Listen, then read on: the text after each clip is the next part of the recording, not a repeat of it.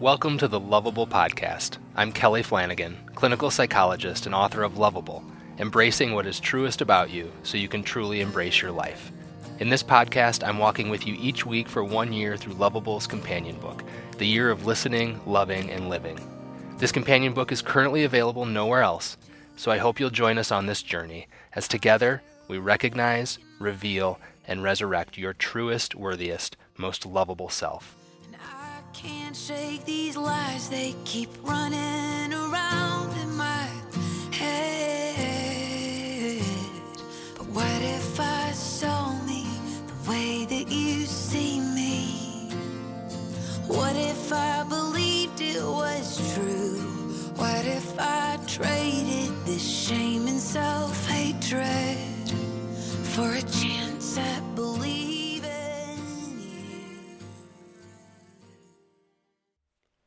Welcome again to the first episode of the Loveable Podcast. I'm Kelly Flanagan. I'm a clinical psychologist, co founder of Artisan Clinical Associates in Naperville, Illinois.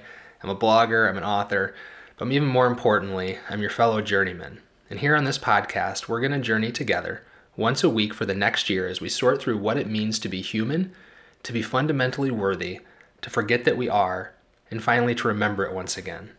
I'm excited to tell you all about this podcast, how it's going to work, and what you can expect. But before we jump right into talking about the details, my 14 year old son Aiden, who's even more of a podcast junkie than I am, says I need to tell you a little bit about myself. He also says, though, that I should keep it to 10 minutes, so start your stopwatches, and here we go. I now know that I came into the world with a quiet soul, sort of shy, introspective, thoughtful, sensitive, easily affected by the reactions and the emotions of others. In a word, pretty vulnerable. I felt a little alien in a culture of tough athletic boys. I felt my parents' disappointments when they happened really deeply, and I took them to heart. I changed schools three times by the fourth grade, and as someone who made friends slowly, I felt lonely all the time, and I sort of assumed the loneliness was my fault. I was bullied and had no idea how to respond. Um, and on the first day of middle school, I remember a kid who I'd just met shouted out across the lunchroom, comparing the fat on my chest to the size of his mother's chest and I think in that moment, my shame was complete. I wanted to crawl into a hole that day, and in a way, I did. Uh, I started crawling into a hole that is called the false self. Now, what do I mean by the false self? The false self is something I write about extensively in Loveable, and so it's something we're going to talk about a lot on this podcast as we work through the companion book. Uh, basically, this is how we human beings work. We're born into the world with the true self. We didn't create it, it was created for us. It is beautifully and wonderfully made. It has a spark of the divine burning at the center of it and is more than good enough. However, at some point in life, we encounter the shameful message that our true self is not good enough. As we come to believe that this is true, we feel compelled to build a false self.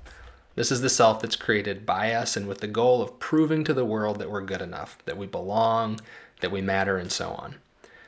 Now, we can create our false self out of all sorts of things money, status, uh, fashion, weight loss, jobs, houses, sex, people pleasing, deception, uh, knocking others down to build ourselves up. I mean, I could go on and on. Uh, and even though I don't think I could articulate it at the time, somewhere along the way, what I decided to do is build my false self out of two pieces of paper a marriage license and a diploma. What I mean by that is that I decided if I wasn't worthy on the inside, I'd go out into the world and find a relationship to make me feel worthy. And through my accomplishments, like getting a, a doctoral degree, I'd do something to prove my worthiness to everyone. So in 1995, I left my small town in Dixon, Illinois. I set out for college at the University of Illinois at Urbana Champaign. Uh, and I set about uh, that journey of trying to prove I was worthy by by accomplishing certain things in the world. Um, so I graduated from the U of I in 1999 I went on to um, graduate school at Penn State in the fall of 1999. I met my wife there about five hours in. Uh, her name is also Kelly Flanagan. She was also in the doctoral program. Uh, I often joke that I overcame great odds to marry her because she wrote wrote home to her mother pretty quickly that she'd met this guy who seemed pretty great, but his name was Kelly, and so it couldn't work out. And uh, so I uh, somehow I won her over, and uh, we ended up getting married while in graduate school in 2001. We had our first child, Aiden, in 2003. And uh, by 2005, we had been placed back in Chicago to complete our doctoral residencies. Um, and I remember a day, it was probably like February of 2005, because I remember it was sort of cold and icy and snowy. We were living in a third story walk up apartment near the train tracks in the suburbs. Um, my wife was commuting into the city, and I was uh, commuting a little further into the suburbs um, to uh, a VA hospital. Anyways, I remember walking out of the house one morning and leaning my forehead against the cold brick across from the, the door and saying to myself, I can't do this anymore. Uh, and what I meant was, I can't continue to keep up this act. I can't continue to make everybody happy. I can't continue to impress everybody. I can't continue um, to keep chasing these accomplishments as a way of feeling good about myself. It's exhausting me. Um, now, it took me about three more years to finally face my false self and my shame and begin to reconnect with my true self. Um, that moment happened in my life on a Marine base, and I write about this a little bit in Loveable. It was the summer of 2008. For most of my life, I'd been hearing this voice inside, and I assumed the voice was God, and it always said something like this Kelly, I'm disappointed in you. You can do better than this. Then one morning, on the Marine base in 2008, I heard another voice inside of me, the voice I now call the voice of grace, and it said simply, Kelly, I'm especially fond of you. I always have been. You are my beloved, on whom my favor rests. After that, my healing, which is to say my rediscovering of my true self, really accelerated, but it still took me more than three years to begin to feel like a, a true sense of freedom from my shame and some real clarity about who I was. During that time, I started applying some of these ideas in my therapy practice, the things that I was learning in myself and through my own journey. And I went through a process of discovering which principles were unique to me. It's funny, my my wife will often say when I, I Uh, show her a new blog post and I, I, sort of make the assertion in it that something that I experience is universal, she'll look at me and she'll be like, "No, that's that's just you, dude. Not everybody feels that way. Not everyone experiences that." So I was going through this process of discerning what which parts of these experiences are unique to me, and which are universal truths about the way we human beings work and heal, trying to clarify which was which. Um, in the fall of 2011, I was working with a successful businessman on issues related to his own shame and insecurity, and he was actually beginning to heal. And I remember he came in one day and he said, uh, he said, Kelly, you only see like 30 people a week tops. Imagine how much money you could be making if you reach more people with these ideas. And I, I remember sort of affirming his entrepreneurial sense and saying, you know, um, um, gotcha, I, I, hear you. Um, I'm impressed by the way that you think as a businessman. And then he came in the next week and he said the same thing, and the next week he said the same thing.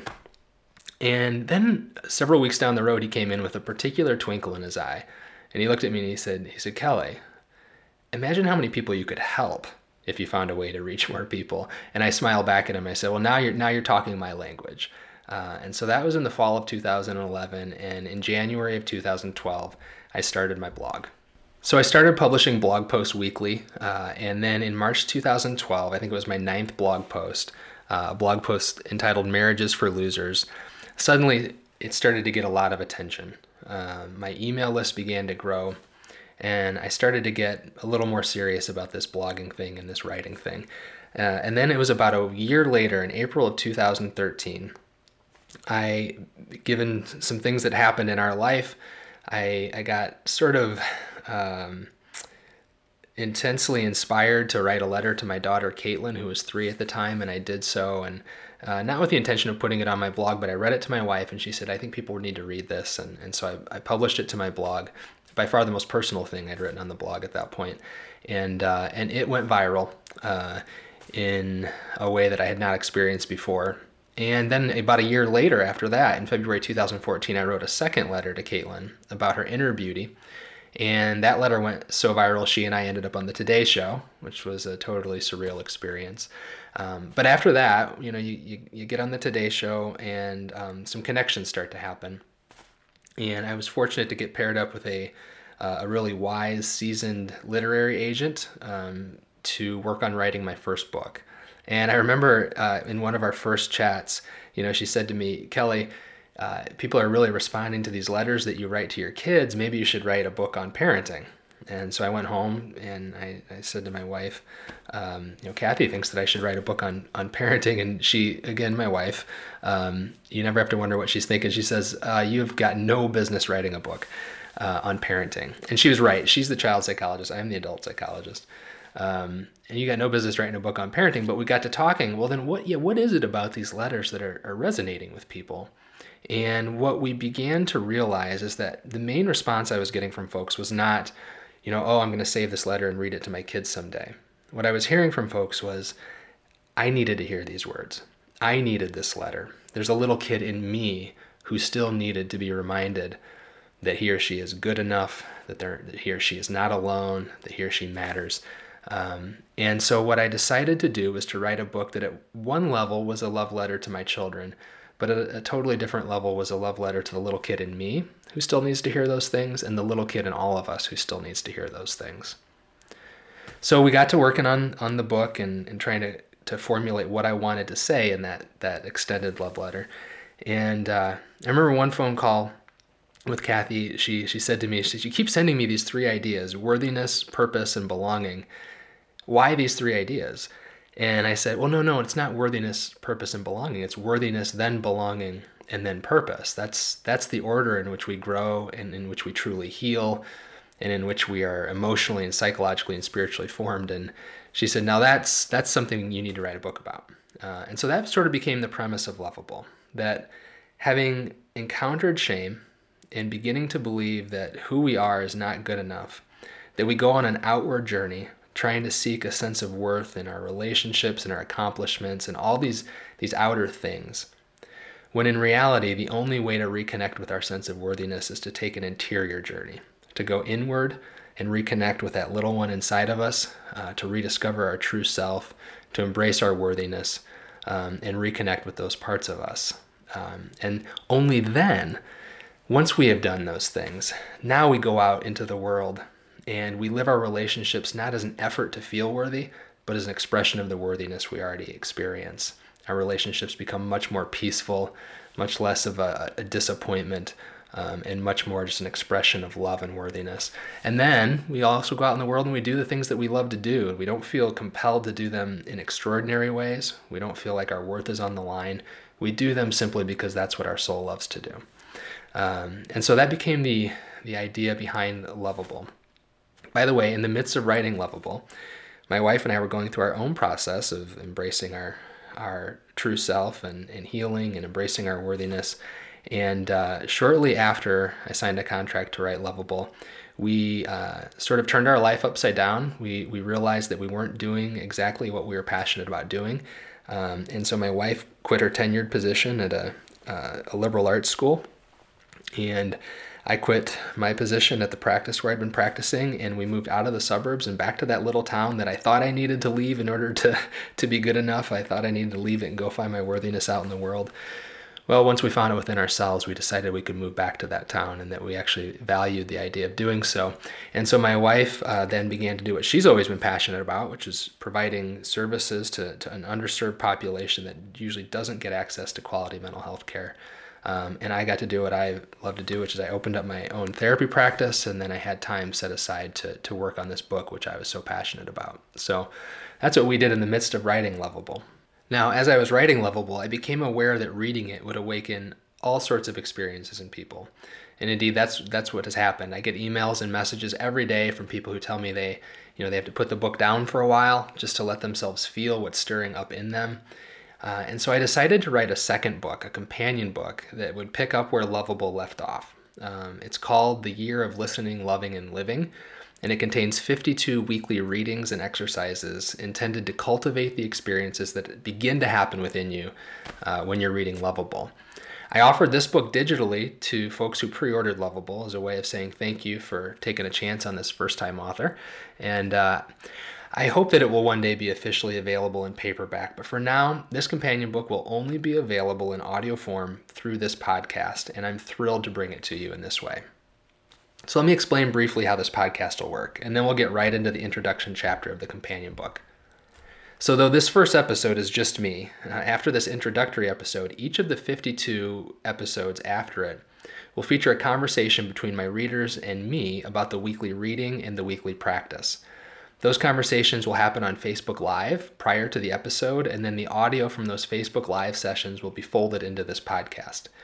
I don't know of any other podcast that has integrated these two technologies in this way. Uh, and so I've been thinking of it as a modern form of like an old radio call in show uh, where the host gets to interact with, with listeners. Um, but one reader recently described it in an even better way it's like a global book club. Uh, so, welcome to the first worldwide book club. Um, I've been hosting Facebook Live sessions with my readers for almost six months in this way, following each of my weekly blog posts. And the conversations, you know, they've been engaging, wise, meaningful. You get all these wonderful people. They're coming together to think about and discuss the same ideas. Um, so I feel like it's sort of a revolutionary thing we're doing in social media where you're supposed to, to click and scroll. We're saying, let's hunker down in this idea. Let's go deeply into it together and see see what wisdom that we can call from it together that we wouldn't be able to do on our own. Um, so, I have no doubt that our conversations about the companion book will be just as helpful for everyone involved. Um, so, if you want to stick around at the end of this episode, I'll tell you how you can be a part of those conversations if you're interested. Okay, so now without further ado, and I think I might have exceeded Aiden's 10 minute limit, so my apologies. Without further ado, let's get into the introduction to Loveable's companion book, The Year of Listening, Loving, and Living. The year of listening, loving, and living, becoming your truest you, one week at a time. Before we begin, 525,600 minutes. How do you measure, measure a year? In daylights, in sunsets, in midnights, in cups of coffee, in inches, in miles, in laughter, in strife. In 525,600 minutes, how do you measure a year in the life? How about love? Seasons of Love from the Broadway musical Rent. How do you measure a year? Recently, I talked to a frustrated woman who'd been reading through her journal entries from the past year. She told me her entries from a year ago closely resembled her entries from a week ago. Despite her many efforts to grow and change, she found herself approximately where she started. This is how life goes, isn't it? We have good intentions, people we want to become, love we want to give, and lives we want to live. But life just sort of gets away from us. One second, one minute, one hour, one day, and one week at a time. It slips by in a flurry of hurry, a deluge of distractions, and sometimes a painful paralysis. We give all of our blood, sweat, and tears to shaping our lives into something that feels peaceful, yet in the end, our lives feel piecemeal. What if the next year could be different? And what if the secret to it being different wasn't all that mysterious? What if the difference in your next year is the difference between having good intentions and having good intentionality? What if the key to living your life to the fullest is not living each day as if it's your last, but living each week with clarity and with focus? And what if the focus of each week progressed in an order specifically designed so those weeks will add up to you becoming your truest you? In other words, what if you made your next year the year of listening, loving, and living? The library books are overdue.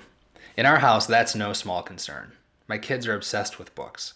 When the monthly book orders come home from school, they pore over them and circle the books they want as if poring over a toy catalog and constructing a list for Santa. The book order forms are like Christmas, and the library is like Halloween, where a stranger who acts kind and seems really interested in them distributes free and seemingly infinite delights. We go trick or booking frequently. When we do, the kids want to gorge themselves, so, like Halloween candy, we've set a limit to the number of books they can consume. They are each allowed to check out 10 books per visit. Yet with three kids, that's still a lot of books and a lot of dimes each day they're overdue. So, realizing they're overdue, I ask my wife where I can find them. She says she thinks they're already in her car. I make a mental note to check the minivan before she leaves. But I forget. Now the kids are home from school, they want to get their next library fix, and I want to minimize the damage to my wallet. We pile into my car, drive to my wife's office, and dig through the debris field that is our minivan. Amidst the carnage, I find a shoe that had gone missing, a desiccated apple core, and a weird purple puddle that was probably a crayon before the summer heat melted it into molten color. But the books are nowhere to be found. So we return her keys, clamber back into my car, and head home, preparing to search the house with a fine tooth comb. However, we don't need the comb because as soon as I open the door, I see the books immediately. Actually, I don't see the books, I see the bag, a repurposed grocery bag that has seen better days, in which all of the books have been collected. They've been sitting there in the entryway all day. I'd walked past them countless times, probably even looking directly at them, but never actually seeing them. Having been told the treasures I was looking for were somewhere else, I'd failed to see what was right in front of me. Our worthiness is like those library books. On the outside, our bodies often feel like that old repurposed library bag, banged up, worn, torn, frayed, and as they say, a little worse for the wear. But on the inside, on the inside, each of us is full of worthy treasures. On the inside, each of us has a soul in which a spark of the divine remains defiantly alight. This soul is our truest self, and it is brilliant, matchless. When it comes to souls, God does not lack creativity. He doesn't do repeats. On the inside, we are each our own unique and worthy version of lovable. We are each our own particular reason for delight. This is our truest identity. Yet somewhere along the way, that identity goes missing, like a bunch of beloved library books. Or rather, like a bunch of beloved library books, we think it does. Inevitably, we human beings encounter this thing called shame. It's the message that who we are isn't good enough, not lovable enough, and it comes to us in limitless guises. In the tired sigh of a weary parent, in the quiet loneliness of an empty cafeteria table, in a friend who quits talking to us or a schoolyard bully who starts talking at us, in the rebuke of a frustrated teacher, in the low grades on the report card, or the high pitched conflict in our parents' marriage. It's the message advertised on the billboards of a global culture telling us we still haven't done enough or bought enough to be good enough. Eventually, this shame message becomes our core belief about who we are, and over time, like a bunch of treasured library books, we believe our true self has gone missing. Until one day, we realize we are overdue to find ourselves once again. So we start asking, Who am I? How can I find my place in the world? What am I here to do? Then the voices of shame around us and inside of us send us on a wild goose chase. Now, I realize here in the metaphor I've equated my wife, who encouraged me to look for the library books in the minivan, with shame. All I can say is it is not easy to be married to a writer. Shame whispers, You become lovable when you're loved by the right people. You will be delightful when you delight everyone else. You are nothing until you do something. You find your worth by proving your worth. Your life will be magnificent when you've accomplished something magnificent. And so our lives become one long search of a chaotic minivan as we scour the debris field of life for a self we can treasure. We search for our true self in the right relationship or the right crowd of people or a spectacular achievement. When we're making progress in these areas of life, we begin to hope we're good enough. And when we experience setbacks, we become certain we are not. Then we start searching again. Meanwhile, our true self is right under our nose, just waiting to be found, just waiting to be seen once again. In psychology, there are many models of identity formation. Each of them explores how our identities are formed throughout the lifespan, based upon an interplay of genetics, environmental influences, cultural factors, and so on. The word formation suggests the creation of something out of nothing, as if each of us is born a vacant plot of land and it is up to our parents, pastors, peers, and teachers to construct a new person upon it. Then, according to these models, when we enter adulthood, we take over the construction project and continue building our own identity. For a while, as a psychologist, I thought that's how it worked. I thought it took a lot of hard work to build who we are. But then I actually started listening to my clients. They didn't say, I want to build who I am. They said something very different. I want to figure out who I am. Not I want to construct myself. Rather, I want to find myself. That sounded a lot less like assembling and a lot more like discovering. Slowly it dawned on me becoming who we are isn't about identity formation, it's about identity excavation. The truth is, who we actually are, who we've been from the beginning when we arrived in the world as soul and flesh, remains buried inside of us, neglected and forgotten. Meanwhile, with the voice of shame urging us on, we keep toiling away on our identity formation. It's time to quit toiling. It's time to quit overlooking the collection of treasures that is you. It's time, finally, to focus on something besides identity formation, because there is no such thing as identity formation. There is only identity recognition, identity revelation, and identity resurrection. Listening, identity recognition. Whereas shame tells us we must search far and wide for our true self, the reality is our truest, worthiest self has been with us all along, just waiting to be seen. So, becoming our truest self doesn't begin with more searching outside of us for an identity. It starts by slowing down, seeing who we truly are, and settling into the identity that has been with us from the beginning. In other words, becoming who you are is first and foremost about identity recognition. These are the months of listening. During these months, you will first begin to slow down, rest, and create space for mindful reflection. Then you will cultivate awareness of how shame has shaped your story and how consequently you've searched for your true self outside of yourself rather than within yourself. You will learn to recognize the voice of shame within you and around you, and you will begin to listen to a different voice within you. I call this the voice of grace, and it emanates from your truest self. In other words, during these months, you won't have to work harder to become who you are. You'll only need to listen more closely. The exercises during these months will cultivate your ability to look inward for your identity rather than outward, while listening for the voice of grace, which is always and endlessly calling you lovable and beloved. Loving. Identity revelation. Love is complicated, isn't it?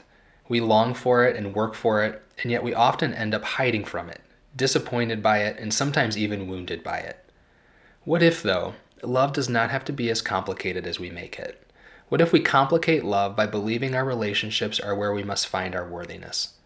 For instance, if we believe being loved by someone will make us lovable, we will go to great and intricate lengths to get the love we seek. We will become whoever we must be in order to feel beloved, if only temporarily. We will dig through the minivan of life looking for relationships that will make us feel good enough. What if, instead, our closest relationships became a place not where we search for our truest identity, but the place where we allow it to be seen? Following the months of listening, following the recognition of who we are, come the months of loving. Once again, these months will feel less like building and more like allowing, which is a different kind of work altogether. Identity formation will give way to something else identity revelation. Places of true belonging in the world are not as elusive as we think they are. They are all around us, all the time. Our only task is to reveal who we truly are and then notice who enjoys the revelation. These are the people to whom we belong. At first, this can be scary. Even when you have begun to embrace your worthiness, you don't know how other people will respond to your revelation. So the months of loving aren't about finding the love of your life or a perfect relationship.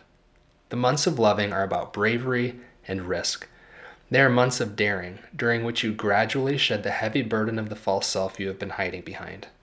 They are months in which the pressure to become lovable is replaced by the practice of revealing the lovable person you already know yourself to be. And they are months in which you begin to look for the lovable identity in others as well. During the months of loving, you will begin to glimpse a new vision for love and belonging, one in which you get to be who you are, and so does everyone else. Living. Identity resurrection. I want to discover my passion.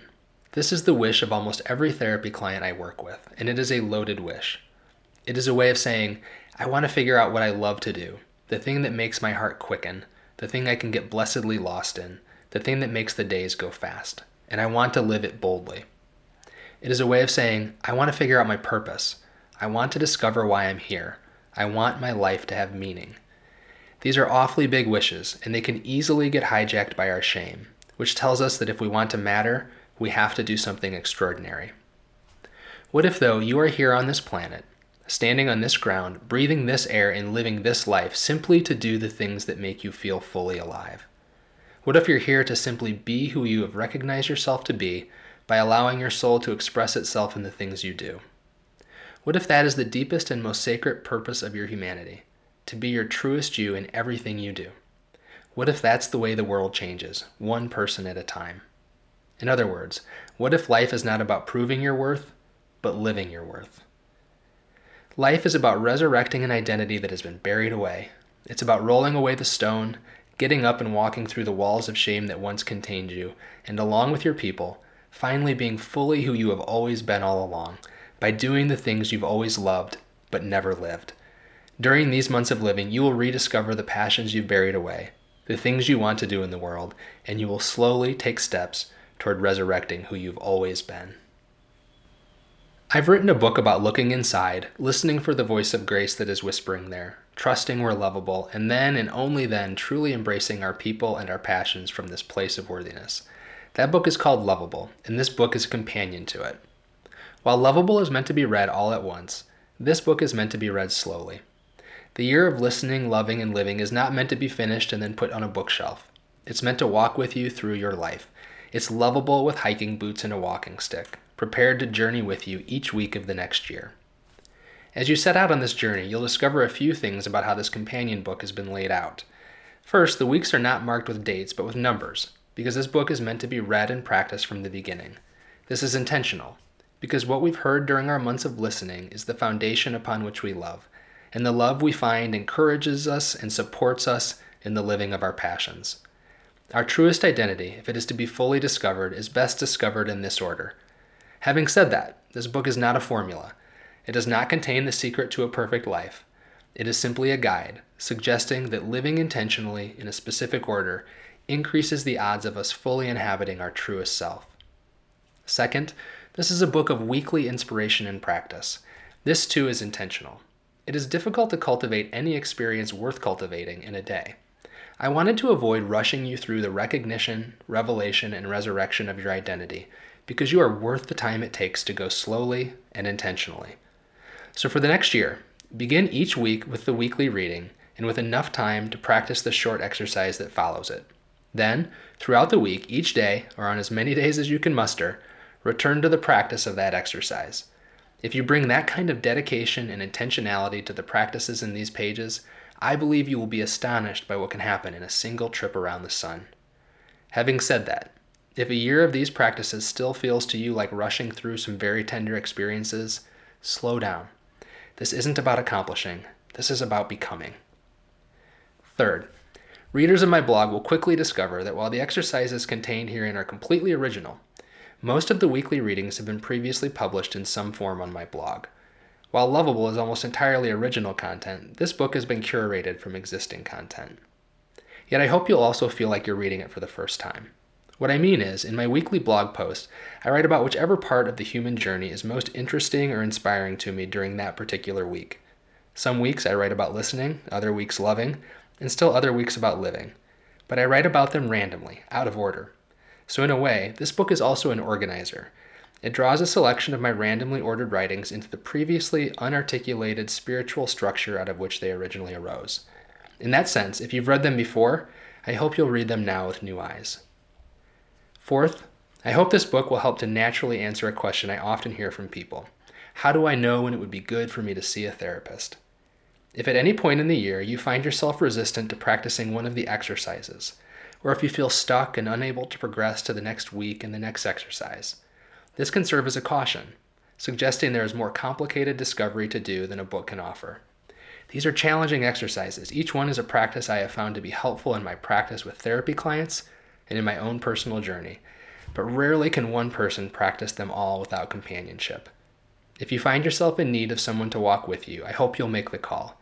Ask your friends and family for a good referral, find a therapist, invite a little extra companionship on that leg of your journey.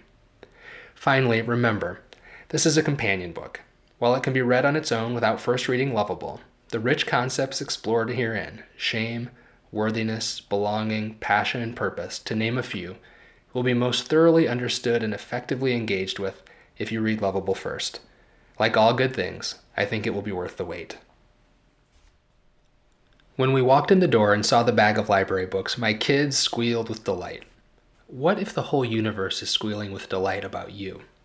God knitted himself into us, and they say he also exists outside of us, in a form too magnificent and mysterious to completely comprehend.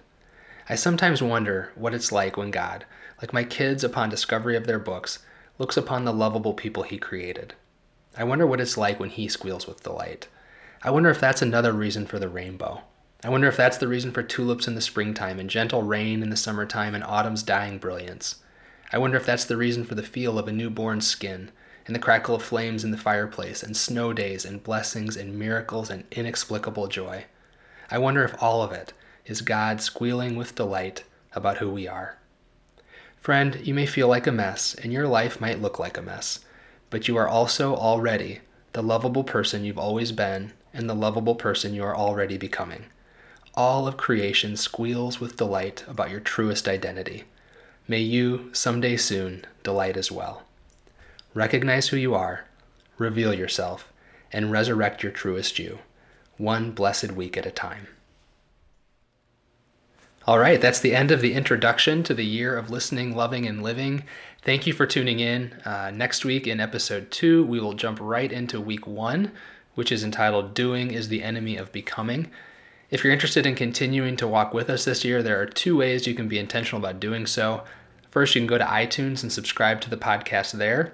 Of course, while you're there, feel free to leave a review if you're inclined to do so. Uh, and second, and I'd recommend this, you can also go to my website, drkellyflanagan.com. That's D R K E L L Y F L A N A G A N dot com and subscribe to my weekly newsletter. It's free. You'll get it once a week, and it will include my blog posts, a link to each weekly podcast, um, as well as a reminder so you can join our Facebook Live recordings.